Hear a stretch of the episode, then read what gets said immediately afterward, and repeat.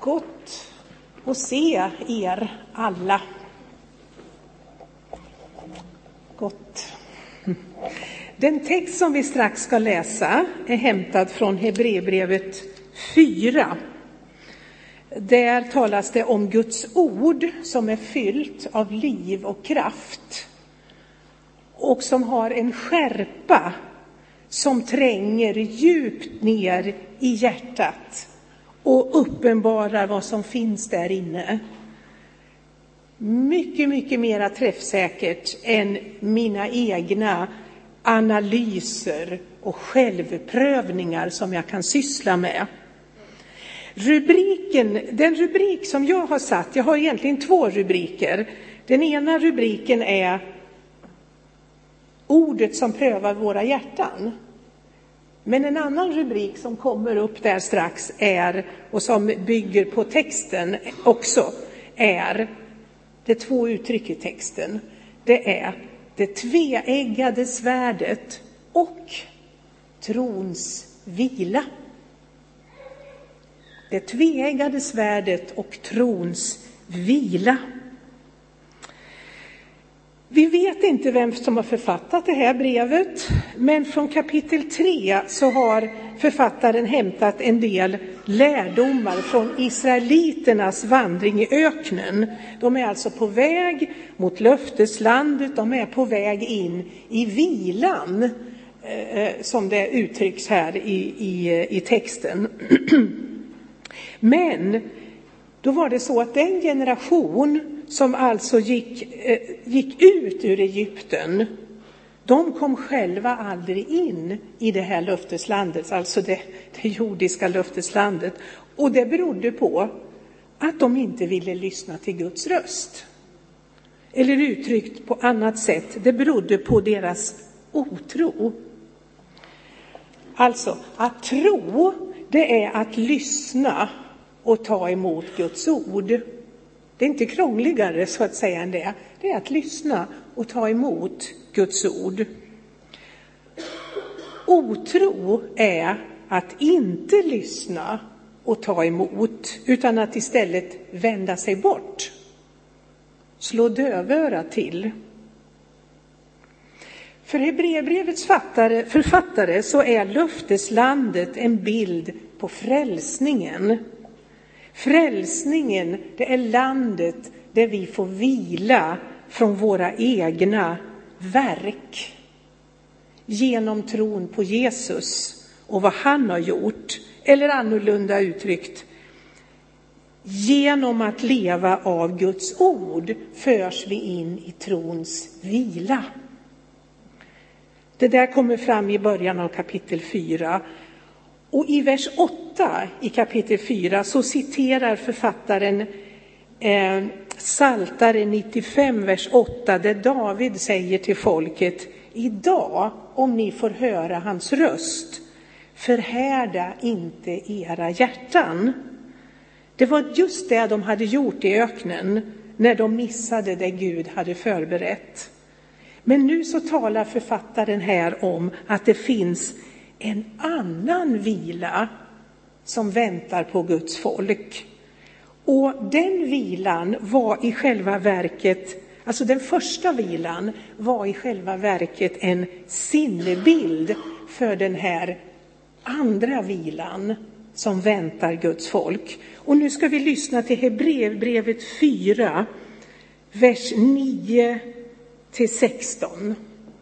Alltså finns det en sabbatsvila kvar för Guds folk.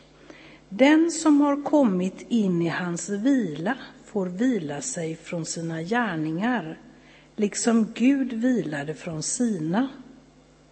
Låt oss därför ivrigt sträva efter att komma in i den vilan så att ingen kommer på fall som det och blir ett exempel på olydnad. Ty Guds ord är levande och verksamt. Det är skarpare än något tveeggat svärd och tränger igenom så att det skiljer själ och ande, led och märg. Och det är en domare över hjärtats uppsåt och tankar.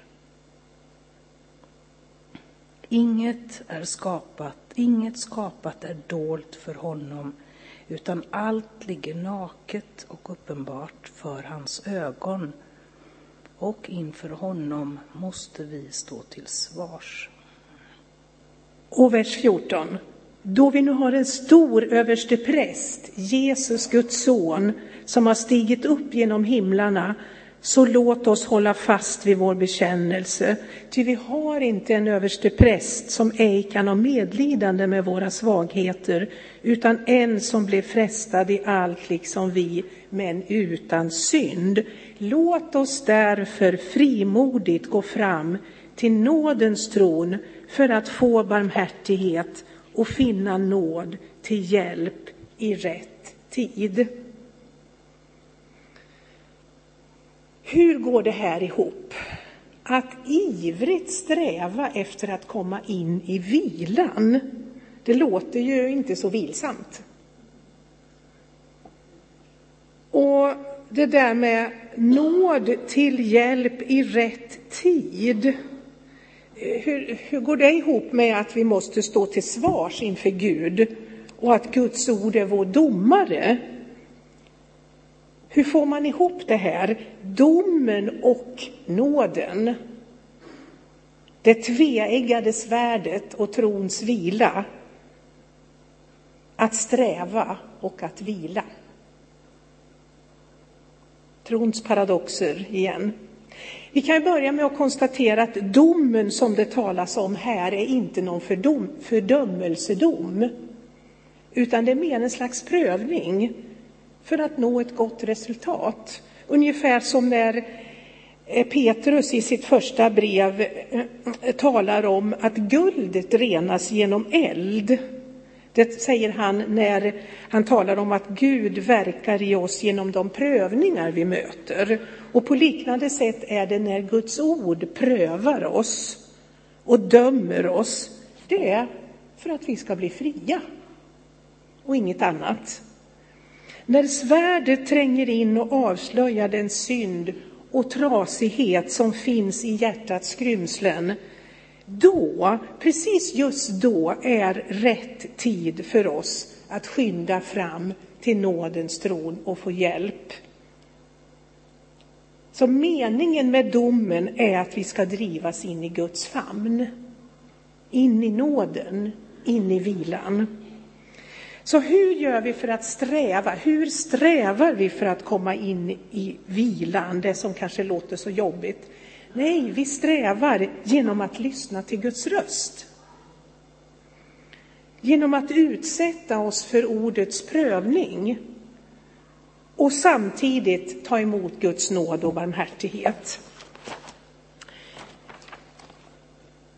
Ehm, Gud han talar ju till folket i öknen, men i Hebreerbrevet 4 och 2 så sägs det att för dem, alltså i öknen folket, blev ordet som de hörde inte till någon nytta eftersom det inte genom tron hade smält samman med dem som hörde det.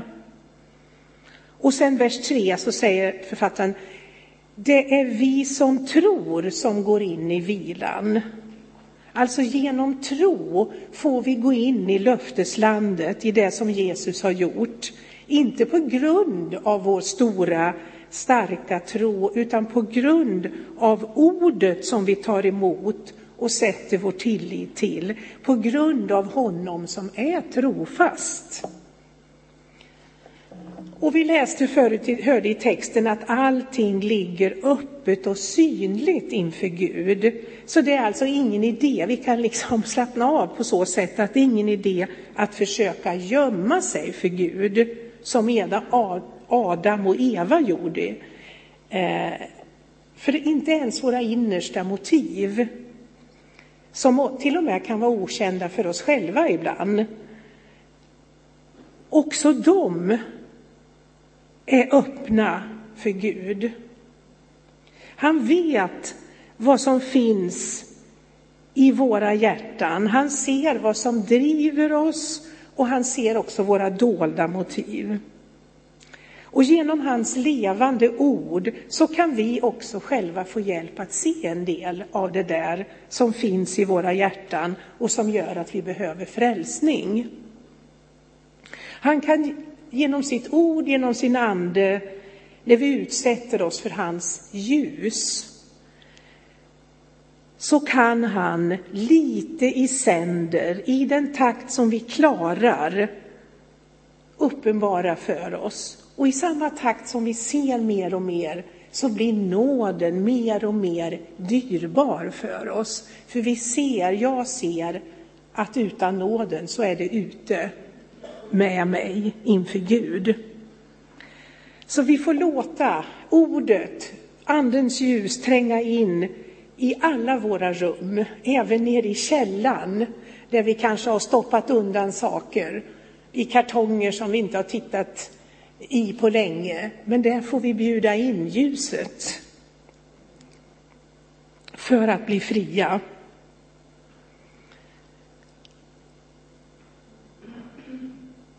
På det sättet så kan det alltså redan här i tiden påbörjas den prövning som måste till en gång till slut innan vi kan gå in i den där totala, ostörda gemenskapen med Gud i fullkomlig frihet i evigheten.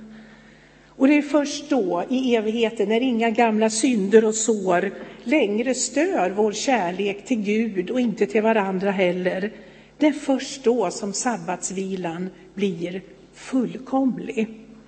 Men vi är på väg. Det här med räkenskap och dom, det kan ju vara svårt för oss nya tiders människor att smälta och ta till oss. För det ger ofta väldigt negativa associationer. Men det är ju så att när vi anar någonting av den där överväldigande, obeskrivliga härligheten som det kommer att få vara, att vara, att få leva i en omedelbar och full gemenskap med Jesus Kristus. Då kan vi vara tacksamma också för domen. Alltså tacksamma för att vi verkligen ska få bli fria från allt som inte är av honom. Allt som stör kärleken. Det är ju det prövningen inför Kristi domstol handlar om för Guds barn. Det är inte frågan om någon fördömelsedom, utan en dom som befriar till fullkomlig kärlek. Där det andra får brinna. Alltså finns det en sabbatsvila kvar för Guds folk. Hebreerbrevet 4, vers 9 och vers 11. Låt oss därför ivrigt sträva efter att komma in i den vilan så att ingen kommer på fall som dem och blir ett exempel på olydnad.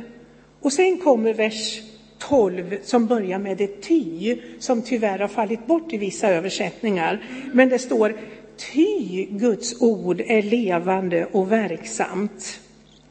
Faktiskt i grekiskan så står det, man kan säga, Guds ord är fyllt av energi. Levande och fyllt av energi. Det är skarpare än något tveeggat svärd och det är en domare över hjärtats uppsåt och tankar. Alltså Guds ord är verksamt för att förvandla våra hjärtan och ta oss in i trons vila. Och för att komma dit så behöver alltså våra hjärtan omformas. Och just därför så dömer Guds ord hjärtats uppsåt och tankar, inte för att göra oss modfällda och rädda, utan för att vi ska få växa och mogna i kärleken. När Gud tar fram våra dolda motiv och drivkrafter i sitt ljus så är det för att han älskar oss och vill oss väl.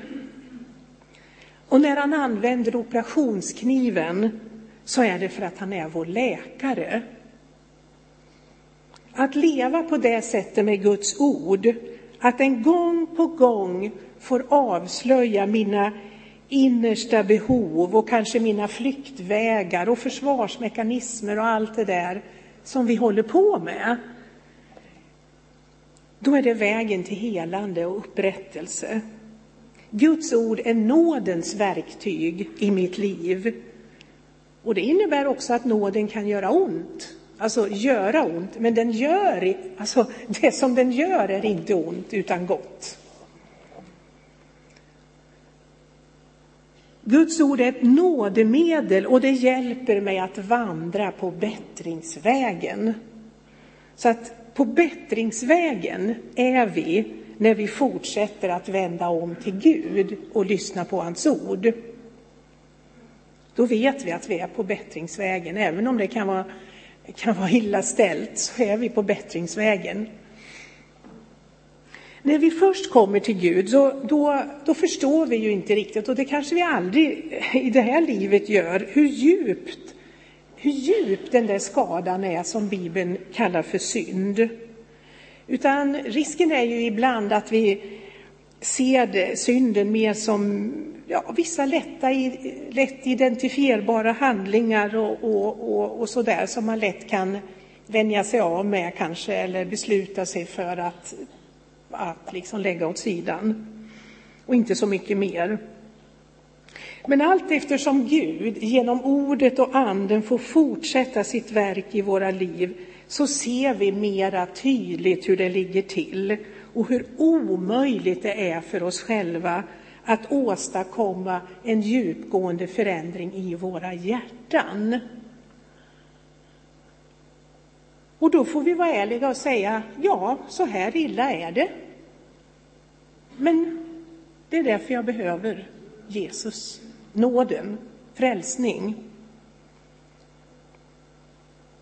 För i, den, i, i det där läget, när jag känner min hjälplöshet och ser vad Guds nåd betyder för mig, i den utsattheten så blir vi på något sätt också mer benägna att förlita oss enbart på det som Jesus har gjort för oss. Då är det som att det andra, ja vi ser i Guds ljus att det håller inte. Det är som ett plockepinnbygge, det håller inte.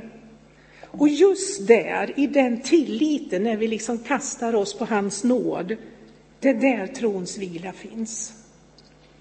Trons vila finns inte där jag är stor och stark och färdig utan den finns där jag ser att mitt egna inte räcker till och att jag istället får gå in i det som Jesus har gjort för mig.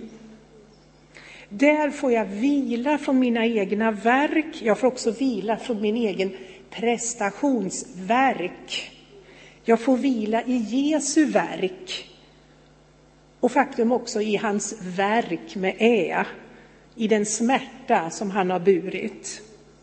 Det är på det spåret som Hebreerbrevets författare ju fortsätter när han först har talat om ordet som dömer och räkenskapen som väntar. För när vi nu har en stor överste präst, Jesus, Guds son, som har stigit upp genom himlarna, så låt oss hålla fast vid vår bekännelse. Ty vi har inte en överste präst som inte kan ha medlidande med våra svagheter, utan en som blev frestad i allt liksom vi, men utan synd. Och frestad, det kan också översättas, översättas som prövad.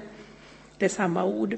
Så låt oss därför frimodigt gå fram till nådens tron för att få barmhärtighet och finna nåd till hjälp i rätt tid. Mitt i den där prövningen som Guds ord utsätter oss för så får vi alltså hålla fast vid vår bekännelse. Då är det inte dags att släppa taget, utan då är det dags att hålla fast vid vår bekännelse, alltså vår bekännelse till Jesus och till det han har gjort. Han som är vår överste präst. För de judar som först fick det här brevet så var ju det här en väldigt stark, väldigt starka ord. De handlade om de visste att det här med översteprästen och vad han hade gjort, det handlade om försoning. För en gång om året, på den stora försoningsdagen, så skulle den som var överstepräst gå in i det jordiska templets allra heligaste, dit ingen annan fick gå. Och han gick in en gång om året för att offra för folkets synd med bockars och kalvars blod. Det är ju en en skuggbild kan man säga av det som skulle komma. Men nu när Hebreerbrevets författare skriver, då har det här hänt på riktigt. Det som förut var en skuggbild. En gång för alla har Jesus på ett fullkomligt sätt försonat vår synd genom att offra sig själv. Och på det sättet så har han öppnat vägen för oss in i det allra heligaste, dit ingen annan förut kunde komma. Och bara en gång om året överste prästen, men det var ändå på ett förebildligt sätt. Nu har Jesus gått in och offrat sig själv i det allra heligaste. Han har gått in i själva himlen, så att säga, med sitt offer. Han har gått in till Guds hjärta för att föra oss dit. Och därför, mitt i den brustenheten som ordet avslöjar i mitt liv och mitt i mina frestelser och prövningar, så får jag hålla fast vid bekännelsen till Jesus. Inte för att jag litar på min egen förmåga, utan för att jag litar på honom. Han som först blev prövad och frestad som vi och som klarade provet och som sen genom sin död vände rätt allt det som hade gått snett. Allt det som, som Dav, vad heter det, Adam och Eva fört in som var snedvridet vänt mot Gud, det kom Jesus in och vände rätt. Och han kunde göra det för att han var sann Gud och sann människa. Som sann Gud, som Gud kunde han göra det med en evig giltighet. Och som människa så kunde han göra det som vår representant, för vår skull.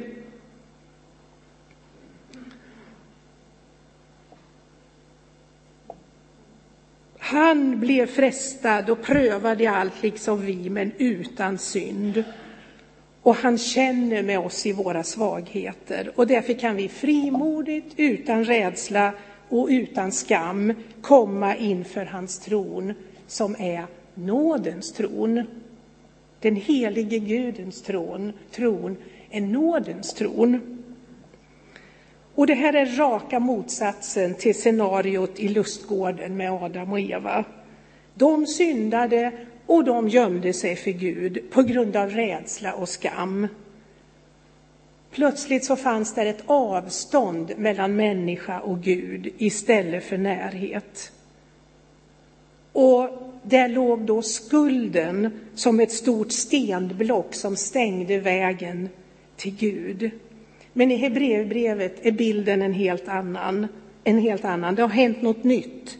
Jesus, gudamänniskan, har burit synden för vår skull. Och vi tar emot, vi blir Guds barn. Kampen, den fortsätter visserligen, men vi behöver aldrig mer gå bort ifrån Gud och gömma oss. Vi behöver aldrig gå bort i skam eller rädsla, utan vi får frimodigt närma oss vår far. Vi får komma ända in i hans heliga närhet, tack vare Jesus. Att komma frimodigt, det betyder inte alls att vi alltid kommer med ett leende på läpparna eller med ett spontant halleluja. Det är inte det. Att komma frimodigt betyder att jag kan komma med visshet om att jag är välkommen hos far. Att, vi inte behöver, att jag inte behöver vara rädd eller tveksam. Och det handlar inte om mina, mitt känsloläge, utan det handlar om vad Guds ord berättar och vad som har hänt. Och i den där vissheten, det som alltså inte kommer ifrån mina känslor utan från Guds ord. Och där eh, alltså från Guds ord som uppenbarar inte bara mitt eget inre utan också framför allt uppenbarar och visar på Jesus, på vad han har gjort. Nåd och sanning. Det är Jesus, Han har öppnat vägen för oss in i Guds heliga närhet. Så långt innan vi närmade oss Gud så var han där inne vid Guds hjärta och han gav sig själv som offer för all vår synd och bortvändhet. Så vi är välkomna, vi är efterlängtade i Guds närhet, vid hans hjärta. Så vad hindrar då att vi kommer? Vi får helt enkelt, det handlar inte om att vi ska börja gräva i oss själva och hitta, utan ordet och anden, när vi ställer oss i Guds ljus och säger nu är jag här i ditt ljus, eller när Guds ord har uppenbarat, visat någonting, anden har rört vid någonting och pekat, så får jag ställa mig i Guds ljus och så lämna över till honom som har burit det. Och så fortsätta och gå med honom i förlåtelse, i försoning, i ljuset. För om vi bekänner våra synder så är Gud trofast och, så att, och rättfärdig så att han förlåter oss synderna och renar oss från all orättfärdighet. Då vandrar vi i ljuset. Vi tar en liten stund och bara är helt stilla inför Gud och, och var och en får, får tala med Gud. Eller bara vara i ljuset en liten stund.